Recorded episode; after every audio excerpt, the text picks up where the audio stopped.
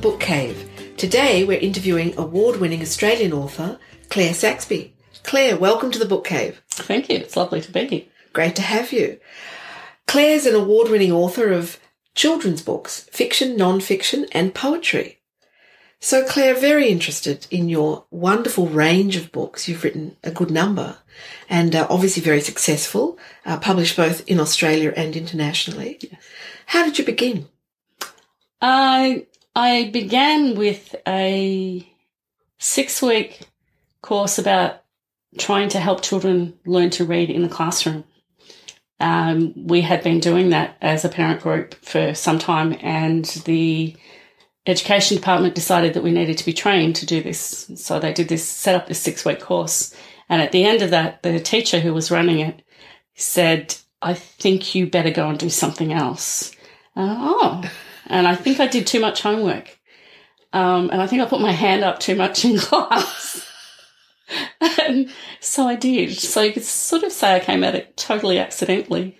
Wow. So the Mm. something else was writing. Yeah. Was that what she meant you to do?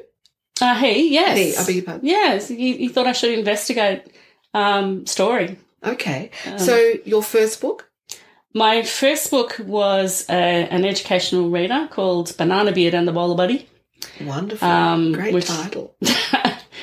came from everyday experiences and then sort of built the story built around that. So yes, it was for middle primary readers. So did was this just a sort of organic thing? You actually discovered in you that you had a, a talent for writing children's stories, or did you actually go and do some kind of writing I did do some classes. Mhm. Um, I did a, quite a few classes. I thought the first one I did was short story Oh. because I thought that short story would be easy, right? I discovered very quickly that short story is one of the most challenging forms of, of story writing, and I was not very good at it. Right. But when I discovered writing for children, it was like I'd come home. Um, and I'd always known there was something apart from what I was doing. And when I did the writing for children, it was like, oh, this is this is what it was meant to be. And so your sense of writing for children, what is it that um, draws you to that? You say it makes you feel it made you feel like you were coming home. What is it about writing for children? I think the thing that I like all through my life, I've been interested in all sorts of different things, not mm. just one. And writing for children allows me to explore all of the parts of me, all of the curiosities that I have. So I want to play with language and for preschool age children and the rhythm and the rhyme and, and the repetition and have them become pull to pull them in with the, the magic of the lyricism of the language. And then I want to, with the books for older children, I want them to see the magic that's in these, uh, with the nature story books, to, to see the magic that's in these animals that we know so well, yet don't know at all. Uh, and then with the histories, the discovery of who makes me me and who, um, who has helped shaped this place I live in Mm. and, and the people that are around me. Uh, and it allows me to look at all of those things and not be tied down to one particular part. Well, this this certainly comes through very strongly in your books, and uh, I particularly like this. Uh, My name is Lizzie Flynn, which is um, a surprising book in so many ways. I have to say, um, I found it quite unexpected, but really endearing and um, interesting and really compelling. Um, in a way, it, this is for children. What age would you recommend this sort of book for? I, it's probably its heartland, if you like, is middle primary. Yeah, But I so have grades three, f- two, three, four, yeah, five. yeah, Yeah, But I, I've used it with secondary in secondary classrooms. I've used it with younger children um, as well. I just alter which elements of it I focus on. okay. Um, and it is just such a big story. Um, the the quilt I didn't know of, and it's one of Australia's most important textiles. It has a, a story of its own, being lost for nearly 150 years.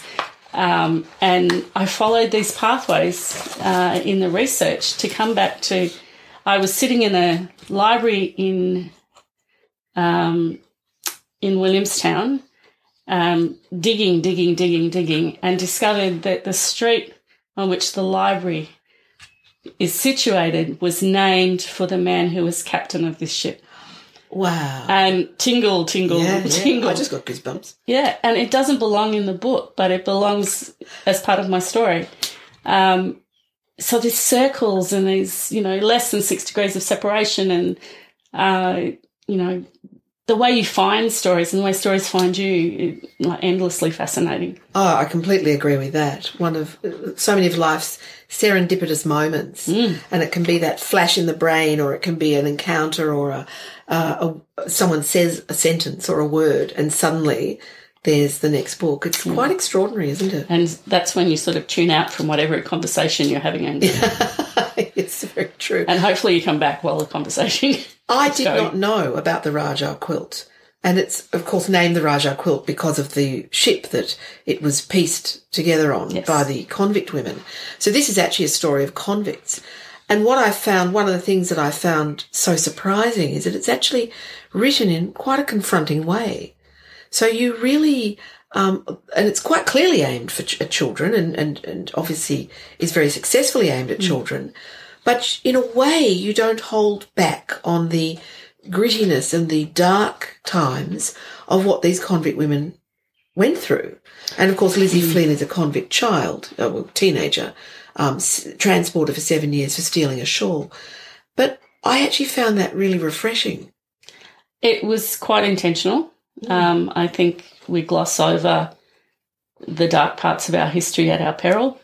Um, I think if we want to learn from the experiences of our history, we need to confront them um, and look at them honestly. And that's what I tried to do to say this wasn't this wasn't a joy bit. You know, this wasn't a pleasure cruise No.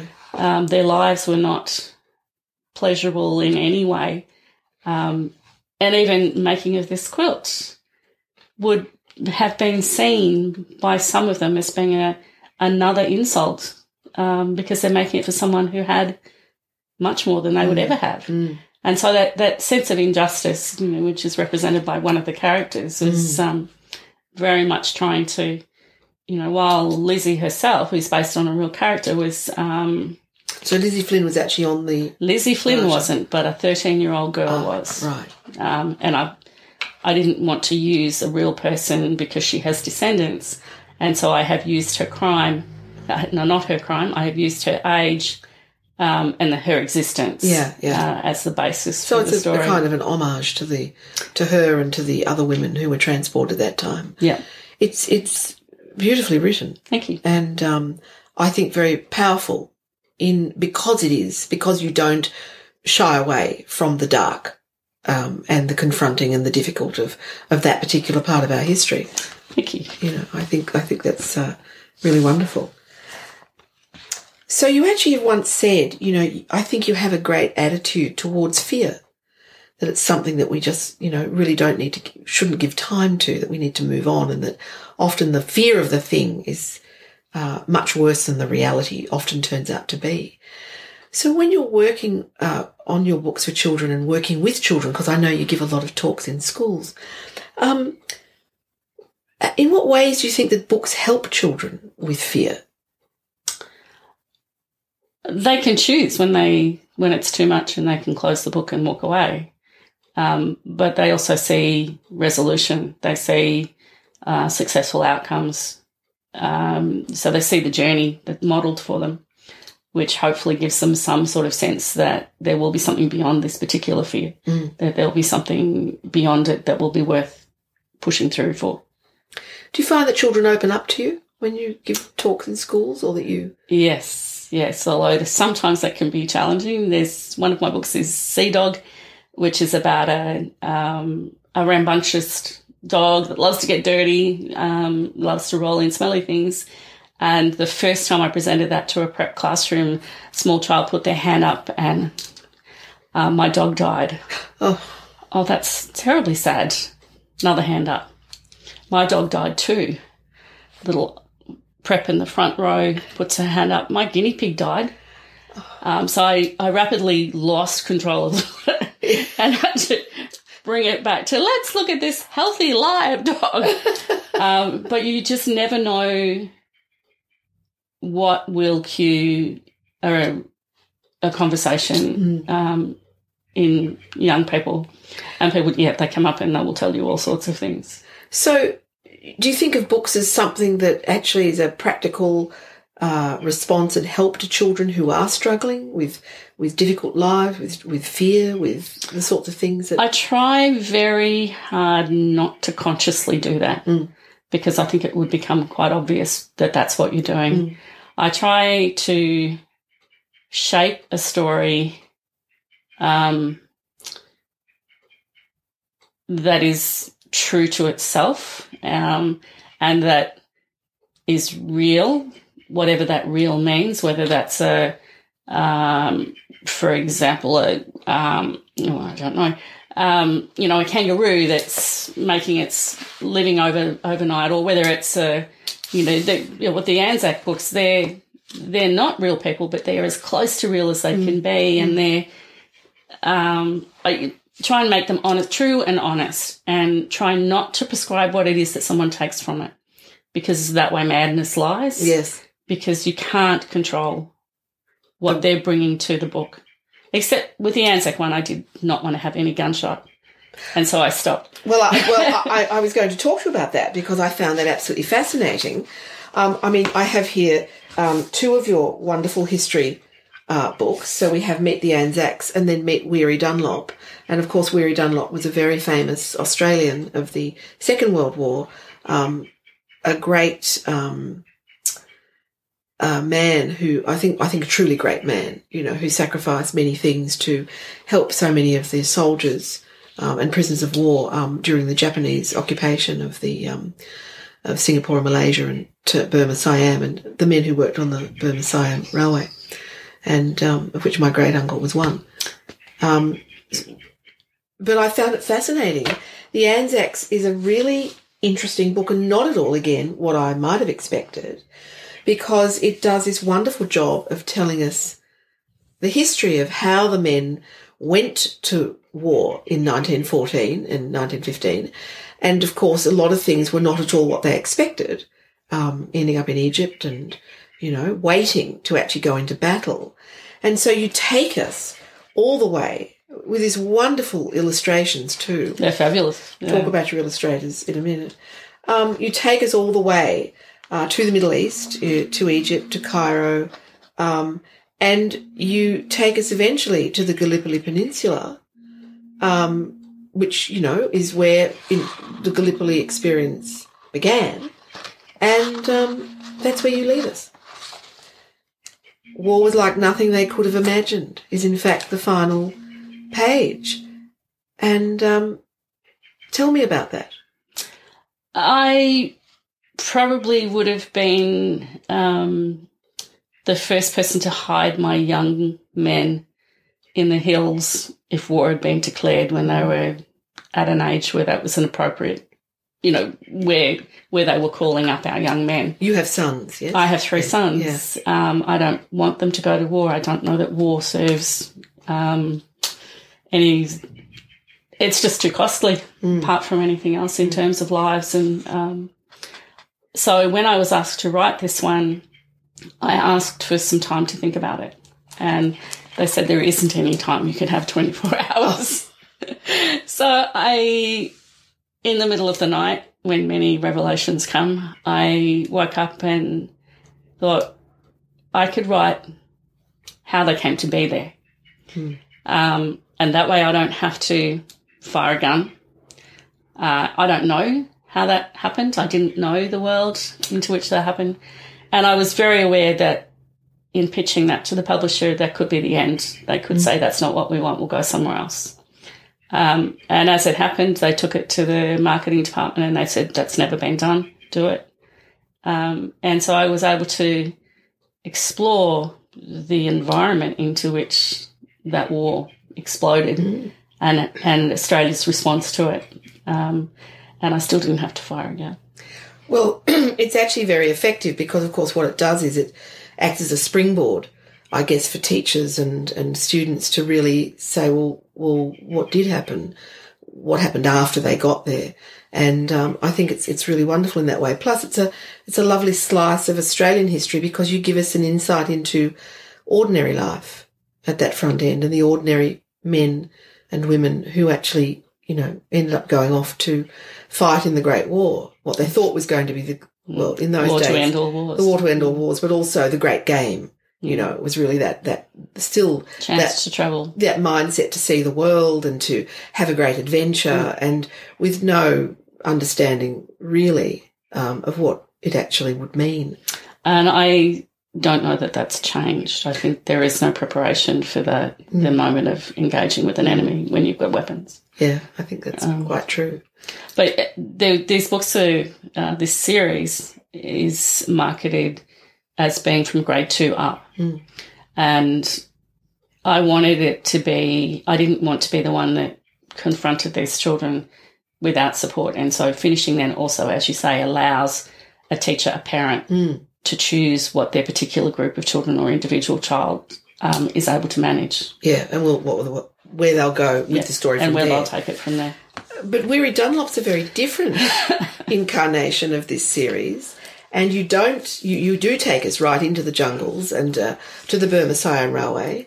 Um, obviously, you you give us a lovely biographical history of Dunlop himself, um, and I did love the explanation of his name, um, why he became called Weary. Which, if you want to know, you'll have to read the book, and it's worth reading. It's a really beautifully put together book, and again, extraordinary illustrations, um, beautifully done. Of course, you don't engage with the atrocities committed by the Japanese during this terrible time, but you do give us enough um, of the hard parts, I think, um, that really highlight Dunlop's achievements and his contribution. It was a really tricky path to walk, this one. Um, trying to honour the men and their suffering, um, trying not to demonise a new generation of readers against the Japanese, um, but to represent the conflict in a way that was, again, not sugarcoating it, but appropriate to a young audience. So I, guess what I'm trying to do in most of my books is to ignite a curiosity. I want them to come out at the end with a, I want to know more about that. You, you've given me enough to make me want to know more. That's what I want to do. So this is a very fine balance. It was in this, it was very tricky. I would have thought, particularly in this book. Um, so, how long does it take? I mean, you know, obviously it's not a lot of words per se, Well, but research and getting that balance right, that must take a long time. It does, and the fewer words there there are in a text, um, the the more each one of them has to work. The harder each one has to work, and so in condensing, uh, I mean, for example, in the start of that, his early life, his first thirty five years, are condensed into something like fifteen words. Um, but then to go to to sort of show episodes of his time in the, the camps and the different camps and his role, um, and to bring them down to their essence, to distill them to their essence, but to still accurately portray what happened. Um, takes it is a, a distillation process. You start with this many words, and you come down, and you come down, and you come down, and you come down, and it can be that uh, you know one page, one phrase can take you hours or days, even once you've got all the information, the, the iceberg of the research behind you, coming down to the piece that absolutely must be there to connect the one before and the one after, but also to represent the, the situation at that time. It's, uh, I do a lot of leaving and probably my best house cleaning happens when I'm when I'm agonising over the, the actual three words that have to be there and what order they need to be on. I think I read that you once spent hours trying to work out one sentence and then gave it up, and then the next day, there it was. I spent a whole day working on four words, um, a, a four word sentence. Um, the my editor said, "Not sure about this," um, and I rearranged them and I rearranged them and I changed them and I threw them out and I put them back in and I walked away and probably cleaned my bathroom and uh, possibly even the kitchen floor. Things were desperate and um, came back to swapping two around and said, and she said, that's it. So that's how long it can take. And that's like, that is a dramatic example of it, but that is quite symptomatic of what it's like. Quite, That is- that's exactly what it's like. That is extraordinary. Yes, and I'm, I mean, the skill I think is in making it look like it's easy. Um, unfortunately, that means that it, it's often very difficult. But I choose it. I love it. I think that's part of the writer's dilemma, though, is that writing for, to most of the world doesn't look like work. Yes. And the process of getting those words on the page actually often takes getting up and, you know, hanging out a load of washing or cooking a meal or doing some mundane task because in fact the work is all happening in the brain yes. and and it's it's it happens in a variety of ways. Ultimately, of course, you've got to put yourself in the chair mm. and whether with pen or computer, put the words down. And again, to most people, that doesn't look like work, but any author knows that it is incredibly hard, incredibly difficult, and even just that word choice. And we've often talked in the book cave uh, to different authors about this I'm fascinated by the fact that we have this vocabulary in English of about half a million words, but it's that selection.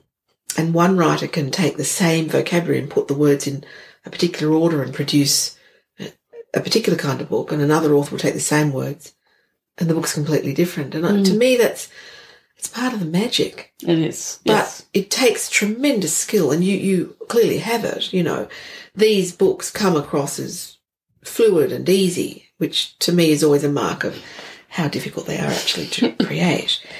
But I'm fascinated by the lyricism of your writing too, particularly um, these two books, which I just loved, and particularly Emu. I think this is a wonderful book.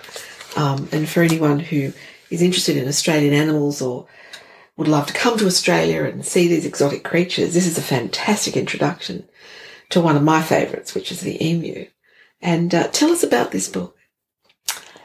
I start these projects um, wanting to know everything about the animals. Um, and I want to know the things that people know about them or think they know about them. And I want to know the things that they don't.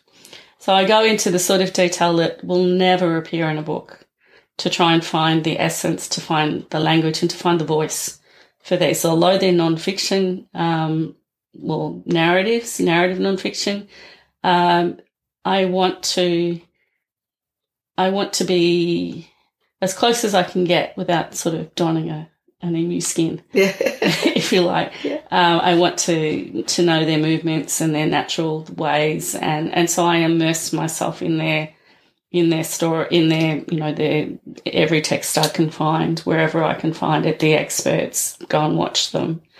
Um, you actually spend time with the with emus, watching, them, and watching them move. Mm, They're hilarious. The babies are hilarious. Uh, I when I go into schools, I I get a child to put their hand in hands inside a, their jumper, and then fall over. And once they've fallen over, I tell them they have to get up without using their elbows, and it's very difficult. But it shows very clearly what it's like when you are a long, skinny animal that has no wings, no elbows, yeah, and you have to try and get up. And so that awkwardness and that that um, helps me sort of understand what it's like to be an. You know, I, I don't have any aspirations to be an animal, but I want to get close enough that what I'm representing creates the images, uh, really powerful images of what they, how they are, how they how they live. yeah. Well, you certainly achieve it. I mean, the emu babies are just beautiful, and of course, lots of people don't realise that they're striped when they're born. Um, so they camouflage in the grasslands, and I think wild melons too are striped, and that's another reason for them. to be. But they, but then as they grow taller, yeah, they lose their stripes. And why do they lose their stripes? Because if they had stripes when they're taller than the grass, then it would be a counter camouflage, Yeah, if you like. yeah. It sort of puts an arrow onto them. So the fact that they change, that is stippled, the description of them as having stippled heads was one of the ones that took me weeks to find the one word that described how their heads look as opposed to the stripes on their body. And it had to be the right word. Stippled is stipple. I Wonderful, love it. Love the word. Well, I'm just going to read a tiny bit, if that's all right, because the language is so beautiful. I love this. Um, for months, Emu and his mate have danced, sung, and wooed each other. Together, they have built a leafy ground nest. Now she perches next to him and lays a final egg. Then she is gone. Emu gathers the egg under him and gentles down. His hair like feathers are soft and will keep the eggs warm. The eggs are large and strong, but without Emu's care, they will perish long before they are ready to hatch. And I love that gentles down. You can just feel him doing it. And there he is over these wonderful dark blue, greeny blue eggs that are like granite to look at. And of course, it's the male of the pair that will care for the eggs and raise the chicks uh, until they're old enough to be independent. And that, of course, is one of those wonderful aberrations in the animal world. She put it together so beautifully. Um, this is a book that all of your books have wonderful illustrators, but this book particularly is stunning. is just superb. And I have to show our audience this wonderful picture of an eagle flying overhead. And of course, we have the shadow, excuse me, of the eagle and the chicks running with the with the father and Looking like us- feathers. Tell us about that Uh, the image. and the illustrator. Yeah. Well, the illustration, this is the one I try and purchase one from every one of my books to have on my walls. And this is the image I chose. Because this one for me has the, the movement of, of the emus that they look like feathers. Um, and so you sort of come at the image from this level, then you see the, the eagle and then you see the, what look like feathers, then you see that, that they are actually the young emus and then you see their caravanning, the, you know, the, the zigzag pathway and the, the apoc- almost apocalyptic wildness of, of what's around it. You know, it's like, this is the end, this could be the end of the world. And, and he's just, uh, Graham, his art is just beautiful. Um, and I, I don't pretend to understand how art is made in any sort of sense, but I think this is this is how it's made, and this is this is where it goes. And I I love that image particularly. It's superb. The other thing that I love about these uh, animal books, because you've also done the red kangaroo one, which I love, which I don't have unfortunately, and koala, which we'll talk about in a minute. But I love the fact that you, because it's non-fiction, you tell this gorgeous story, which gives us the you know chapter and verse on emus, but in such a lyrical way. But then you have in a different font the actual factual um, story of emus. And this one, of course, talks about how they zigzag to confuse predators. So I think that's just so clever. And you're giving children a story, but you're also giving them the, the kind of, you know, scientific, historical, factual elements as well. Well, hopefully they sort of answer the questions that are generated by the, the so the text. The narrative text is from a particular about a particular individual or family, and then the other is about the species. And so, hopefully, in reading the the lyric the the um, narrative text, there will be questions generated which can be answered, and it also means that whoever's sharing this book can make decisions about how much of the story they share, whether they just read straight through as a narrative or whether they break and and share the information and add value add yeah. um, to the story. It's a gift. Thank you. Was it your idea? No, no, no. This is originally was an English series, and there's a couple of American titles. Okay. And the first Edel Edelwigdal did one on um, bilbies, and then I came in with Red Kangaroo. Yeah. Um, I, I have a new one, Dingo, coming out Oh, at the start of next year. Well, I was actually going to ask you because where is um, wombat, my favourite, and echidna, and platypus? Platypus is out. I was platypus out. Yeah, Okay. Platypus has been done. Uh, Sue Whiting wrote that Oh, yeah. one, and it's illustrated by Mark Jackson, and it's very beautiful. Yeah, would Yeah. be. Wombat and Echidna. Um, I pitch one at a time. well, I think I, I need wombat because that's my favourite. Yeah. So, Koala is another very beautiful book, but again, a little bit confronting. Well, One of your, you know, uh, don't resile from the difficult aspects of being a koala. however, Really? koalas sleep for 20 hours a day. Yeah. And then they eat for the other four. Constructing a dynamic narrative around that required going outside the what we currently know, you know, what we popularly know. So I had to look further. But I love that. It's so Ah. clever. I enjoyed finding it. Yeah, yeah, And it's, it's it. great. And, but it was a bit sort of, oh, because of course our image of koalas is, you know, beautiful, cute, cuddly, so cute, and they sleep and they eat gum leaves and nothing much else happens. But in fact, their lives are really challenging. They are. Really. They're really tough. Yeah, they are. And so interesting. And I didn't know that about their incredibly rainproof fur. Mm. You know, I mean, I've held koalas and patted koalas, but gee, it was just so much wonderful information and beautifully presented Thank you. you know. So tell me about the research. How did you do this? Because we're not surrounded by koalas. Um, a lot of reading, a lot of reading, a lot of asking questions of people. Um, there, some of the, I think the books for this one, some of them I needed to spend time in the state library, which you know is such a terrible hardship.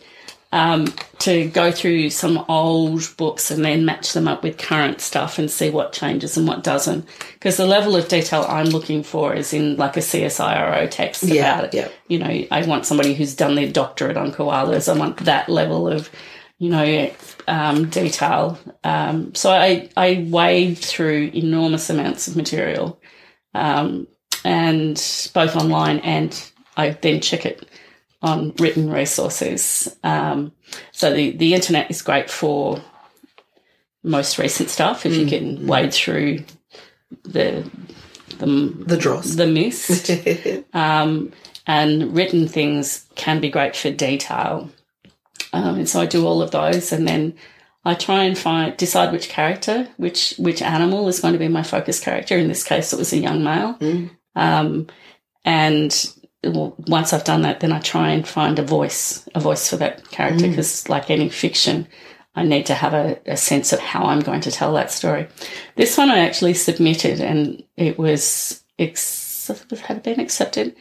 And I met with my editor, and she said, "This is really great. We could publish this, but we think you you can do it again. We'd like to do it with a different focus." Okay. So I then started again. So how long did it take you the first one? Uh, probably a year. A year. Yeah. And then I didn't have to do the research again. I just had to change the focus of the story. Sure. They wanted me to, they wanted it to be slightly, slightly younger and pared back more. Okay. Um, and so the language in this is slightly, um, Simpler, yes, it's probably, but still beautiful. thank you. One wild night, the wind grows until even the tallest trees sways like a sapling. Koala clings tight, safe and warm as raindrops plomp and plit around him. Oh, I just love those two words. I've never seen plomp and plit before. I that's I try and find words that have not been Mm. used too much in the particular context, and I will appropriate them to my to my needs and and We- make them sit where they should sit within that. I love doing that bit. That I can see. Where did you find plomp and plit? Because it just sounds exactly like raindrops falling. Um, I have a number of thesauruses. Yes. and I trawl looking for words, and sometimes I make them up. Wonderful. Did you make up these words? I'm not sure. I don't think so. Oh, I see, I'll think I've put you heard on the spot now. Yeah, I can't. I can't. It doesn't remember. matter. I, I, No. I actually wondered because they're just such wonderful words. I, I think I found them, but I don't know that I've ever seen. Like I found No, them in a yeah. thesaurus of some description Yeah. rather than in a. Well, they might be really old. You, you yeah, know, I just quite like bringing back words that are, but not necessarily if they're the right word. Yeah, yeah, yeah. Yeah. I'm all for that. I, look think it's great. quite widely for my words. Yeah. Well, your your books have a, a definite kind of rhythm and cadence that I think is really effective. You know. So, do you read them aloud as you write? Oh yeah. Okay. Um, and if I can, I prevail upon my long suffering family to because one of the things I find really valuable is having somebody else come at it cold and read it to me. Mm-hmm. And I can listen to where they trip. because I can fudge it because I know You the know way it's supposed to sound. Yeah, yeah. And so I will read it out loud, and I can tell when I'm reading it out loud to somebody, often it's better, I find more useful to read it out loud to somebody than I can hear where what I'm saying is not quite what I want it to say. But if I get a stranger to read it, a stranger to the text mm, mm. to read it to me, then I see where they trip and I I can have another look at it and and my ideal is if I can get it to a point where a stranger can pick it up and read it and get the cadence right. Lovely. Are you musical? I sing in a choir, but I think saying I was musical would be overstating it. You clearly have an ear, though. Uh, for cadence and, Yeah. and rhythms and, and things, yes. That, yes. that comes through very strongly, which brings us to our last book for the session. Not your last book, of course, because you've written more than these. We never have time for all of the books in the book cave. Um, and I thought I had to leave this one to last because, of course, we're heading into the festive season and Christmas at home, which is just delicious because it's it's really Australian, and I think that's wonderful and refreshing. So, what brought you to write this particular book?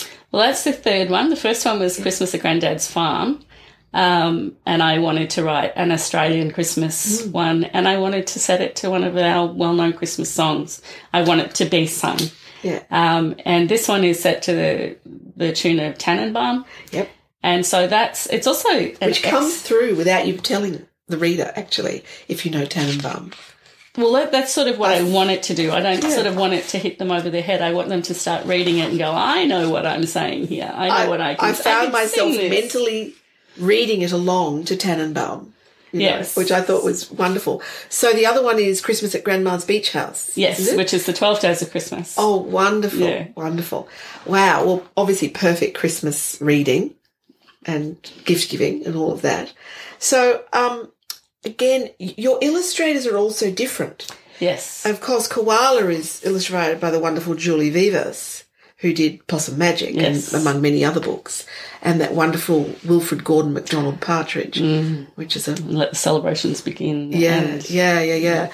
Um, do you have any say in illustrators, or is it I certainly have more opportunity to at least hear. I don't necessarily um, get a, a ruling vote, as it were, but I'm I never see what my characters look like unless you know Weary Dunlop. Yeah. It to look like Weary Dunlop, Yeah. but for the others, I am inside my characters, looking out at the world in which they live, and so unless it's relevant for plot, I have no interest in what the characters look like. So I rely on my publishers and editors to to bring somebody to it that will have their own vision because I don't give any instruction at all wonderful? about how it should be and and I want the magic I want to and I want to see what my words conjure for somebody else. So, what's that like receiving? So, you you get sent the illustration Sketches. crew, the sketches, I often get sketches early. Um, black and white color? um, sketches first, black and white, um, and then color. Sometimes a color print at the color image at the same time. Yeah. or afterwards. Um, oh, magical. It's always fascinating to see how somebody has illustrated the spaces between the words. It's brilliant because they bring their whole other story to it that I can't. If I instructed them, then it's just my brain, and my brain is limited. So if we have somebody else's brain, and then we've got this brain that puts us together Yeah, yeah. and combines it, then the combination is much greater than the sum of the parts. And that's the magic of picture books. Well, beautifully said. beautifully said. So, um, have you ever had it where you've received illustrations that you've kind of gone, ooh, I had one education title, which was about a boy being scared of deep water. Okay. Um, and the final image, he is convinced to spend some time looking underneath the surface of the water at, at a reef when he sees this octopus. The illustration came back with a monster of the deep. Oh, And so I went back to the publisher and I said, look, I love this image. It's a really nice image. However, it, it fights the text. The text, you know, any sensible person would be scared of an animal of this size, rightly so. Um, and not only did they not listen, they put that on the front cover. Uh, but that's been really my only experience of being. well, I think every author has to have at least one of Well, you know, where from such places stories come. Well, indeed, that is very true, very true. So, do you get more illustrations than the book needs, or is it always the exact right number? Do and do you get to sort of have a say about where they go, or whether there should be something a little different, or Uh, well, it varies depending on the publisher. Yep. Um, uh, one book not so long ago, there was um, a suggestion. The illustrator had done an entire book, and the publisher thought that this image should go back here. Mhm. And that image, for me, was the kickoff point to beyond the book. And so to put it in the middle of the book would have lessened its impact right? for me. But generally, and, and, and that's what I said, and so did the illustrator, and it ended up back where we felt Right. it belonged. Yeah, yeah. But generally, um, I might, if it's, there's not much that I would say, I don't think that's fits. Um, so I didn't, oh, in, um, in the kangaroo one, there's an image which is quite an iconic image about, uh, kangaroos leaning back on their tail and fighting another kangaroo. Uh, from my readings, that's actually quite uncommon. And so when this image came with this beautiful big full moon and the kangaroo kicking um, silhouetted against it, it does have three fantastic female kangaroos sitting at the back going, oh, for goodness sake, they just get over themselves. um, and, and I love that part of it, but I, I just, it felt to me that it was perpetuating a an over representation in images of kangaroos Yeah, yeah. And I fed that back, but um, marketing loved it, so it stayed there. It happens a lot because people often are interested in the factual reality of something. They love those hooks, and that's just how the world works. You know, I mean, people love to think that you know kangaroos do rear back on them and fight each other, and a kangaroo can rip a human being in half. That's right. It's much more dramatic It's much more reality. Mm-hmm. dramatic and interesting and hooky. You know, and that's what tourists like to hear because there's that little hint of danger. Mm. Frisson. That's ex- exactly the, the frisson. Exactly. So, and speaking of frisson, I have to ask you this because it's so interesting. And you may not remember, but I'm going to ask you. you once said that there was some, someone once asked you if you could live in another time, where would you live? And you said you're very happy living in this time. But there were some times you would have liked to have gone back to because there were some people you'd like to give them a good shake. and I'm fascinated to know who some of those people might be. Oh. I'm assuming they're historical people, perhaps, or people in books. Well, certainly in history, there's people that you feel like saying, really, you know, maybe maybe you should have another think about that before you do it in public, or, um, I you know. The benefit of hindsight, it's a wonderful thing. I could go back to my own and there's many times I could do with a decent shake. Um, True of all of us, I think. yeah, I think so. I think so. I think it's, um, but yes, it would be nice when you get so close into them when you're researching um, for a project. You certainly, you know, you think it could life could have been so much different, so much more Well, simple. the Gallipoli campaign probably springs to mind Wow, when you think about Oh. how differently that could have been handled. And I read a number of diaries because a lot of the diaries are now digitised as part of the War Memorial um, and in Canberra. They have their website's amazing. Um, And I read for the landing, I read the account of a, um, he was a sergeant or he was a person who was in charge of other, other men who had been to, I think he had been to the um, Boer War the Boer War, yeah. and I read the account of a young man who was really excited, and there was a third account of somebody who was in charge of others but had never been in that position before. And to contrast the diaries of those three people or the letters home, um, for me was a fascinating thing to sort of, you know, and, you know, yes, could well do with the shape some of the people, not necessarily those people, but some of the people who made the yeah, decisions. Absolutely. Yeah. I think that's true. But you're a great optimist, aren't you? I think so. Yes. Um, my mother has called me Pollyanna. Well, that's Before? a compliment. Uh, not or necessarily when she's That's because Pollyanna gets very, uh, very uh, misrepresented. And I'm a great believer in getting people to actually read Pollyanna as a book. yeah. I I think there's the story, poor old Pollyanna, Pollyanna, she's always sort of portrayed as some kind of blind optimist who just always says to people, well, you know, there's always a happy side.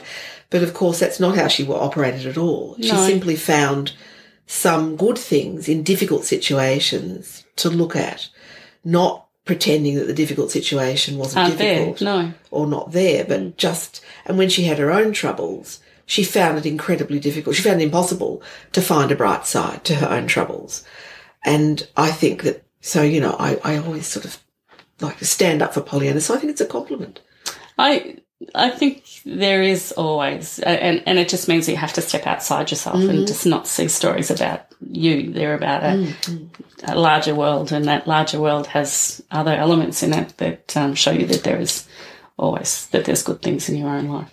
And I think what a great message for children too, you know. Yeah, in- in- it's so easy. Particular, you know, this particular generation of young people are just so overwhelmed with media and reporting the negative things, mm. and people say that our young people are this and they're that. And, you know, my experience of our young people through my children, my you know larger family, my children's friends, my children are all adults. Mm. Um, are that they're an amazingly resourceful group of people, and they're exactly the people that should be doing the things that they're doing. I completely agree with you. And this is a joyful book that actually reflects that kind of joyfulness. Families, uh, Christmas, young people, old people, uh, children, you know, all together and just celebrating, you know, different different races, different cultures coming. There's a hilarious image in this. Um, uh, runs through. It's like a running gag going through. Yeah. This is an Inuit. Yes, I, I noticed the Eskimo. Yeah. Well, And Inuit is- yeah.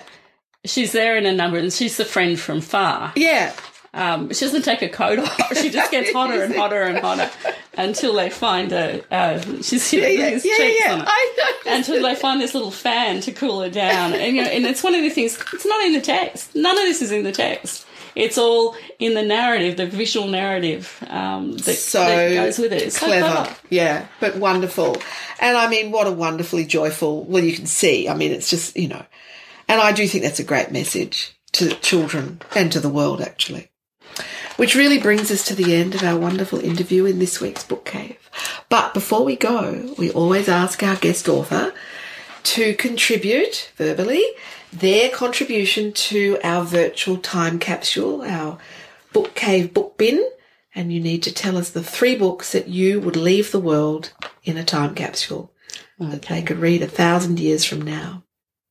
Okay, so I misunderstood a little bit. I thought this was a desert island set of books. Well, it, effectively it is, I suppose. Well, in that case, my first one would be a dictionary of the sort of size that you have here. Yeah. Um, I have my dictionary is full of um, the origin of words, their time, um, and on a desert island, I'd have the opportunity to look at the which words and when and how, and and I think that would be a fantastic thing and Right, a right. time consumer. Um, one of my favourite books as a child was a collection of fairy tales. It was 832 pages. Um, and it was a collection from many different cultures. Yeah. And there's something in there if I'm feeling like being inspired. There's something in there if I'm think, feeling like the world is a wicked place. Um, and there is, you know, there's something for every mood, for everything. And I think that would be something that I would want to have with me. And fairy tales are such wonderful uh, springboards into other sort of stories and imaginations and things. They are They- Wonderful. So that sort of would definitely be there. And I think the third one, I have a book called um, Patchwork Prisoners, which is um, when I was researching My Name is Lizzie Flynn, I had to go to many, many, many different websites to find the elements, like the three databases that I needed to find that told me the age, the crime, mm. and the sentence of the women aboard ship. Um, and this Patchwork Prisoners came out about three or four months after Lizzie Flynn did, and it has everything in there that I would have needed oh. to do to write this book. Now I'm pleased it didn't come out mm. at the same time for a couple of reasons. One is that it um, it would then have been that my book had come out of that book, and it didn't. It came out of the same interest, um, but also because it's an academic text. Yeah, and um, I feel quite validated that there's nothing in there that disproves or that suggests that what I've yeah. put in there is not accurate. Um, but I'd really like to read it in great depth and in its coherent form, which my research wasn't necessarily. So I would take that with me as well. Wonderful. And a great thing to leave the world to as yes. a, a, fabulous sort of inside history into yes. these experiences. So perhaps the world could choose not to repeat them. That would be nice. Yeah. Well, you might have enough time to memorise your dictionary. Certainly, the world will need a dictionary in a thousand years from now. Indeed. I think that's mm. very true. Well, Claire Saxby, it's been an absolute pleasure and a delight having you in the book cave. Thank you, Jen. Thank you so much for coming in. It's been great. In the Book Cave was recorded at the Manse with the assistance of 94.7 FM Geelong and produced by Corner Shop Studios, Jam Lab, and Creative Geelong.